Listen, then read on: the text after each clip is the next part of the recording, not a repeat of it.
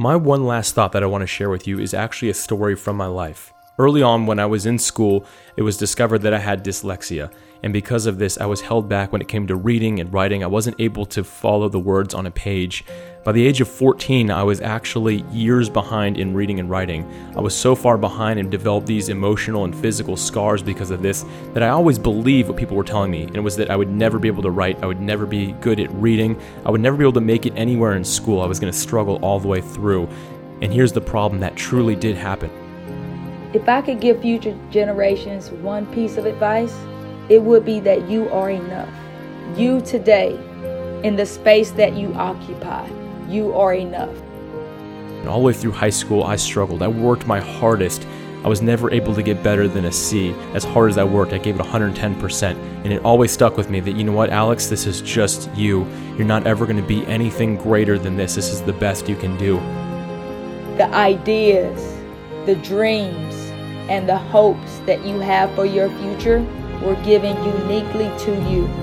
No one else can fill that void in the world. That is up to you to accomplish. You yourself are enough. And what I want to tell you today is that is not true.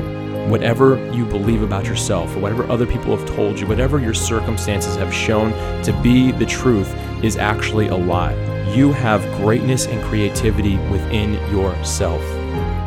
Be selfish enough to identify what you want out of life and don't settle until you get it. Yes, others will doubt you. Yes, others will say that destiny is meant for someone else, it's not meant for you. I urge you to charge for it in spite of your reality.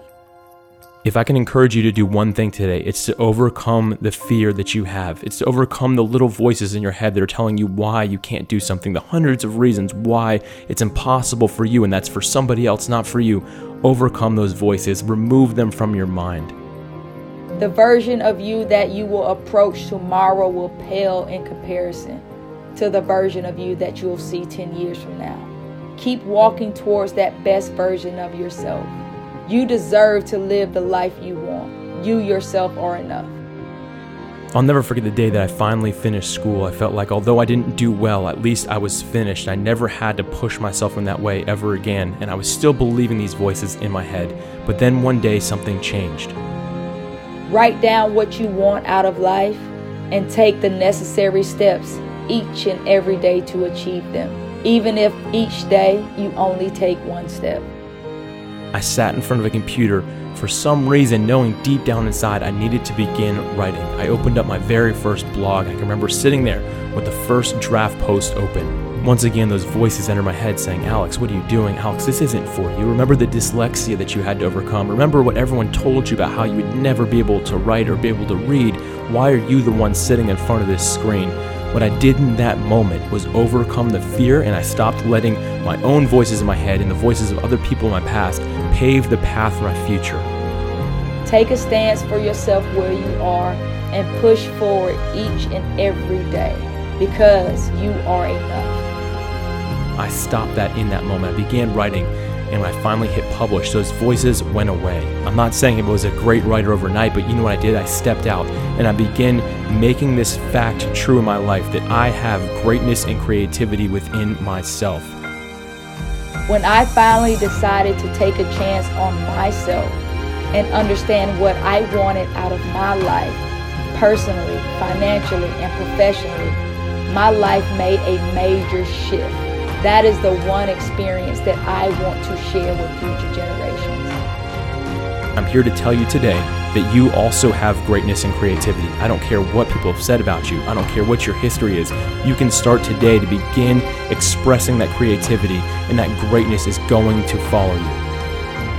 Here I am years later. I am now a top 100 blogger and a top 100 podcaster. These are things that were said that would never happen for me. These are things that I could never become, but somehow, despite all the opposition, all the voices in my head, it ended up happening. And I believe that the same thing can happen for you in your life if you will just step out, overcome the fear, silence the voices, and begin living the life that you are made and meant to live. One thing I want to dispense to future generations is to continue to try. Life is not fair. It does not dispense opportunity equally. It does not dispense talent equally. Take what you have and make the most of it. Don't compare your middle to someone's end, and dare not compare your beginning to another's middle. So, my one last thought for you is this know that you have greatness and creativity within yourself. Your job is to silence everything else and operate in that gifting that you have. There is a mark that only you can leave on the world. It's up to you to fulfill that or to let it pass. I encourage you today make it happen. Exercise that greatness and creativity that you have within yourself and change the world.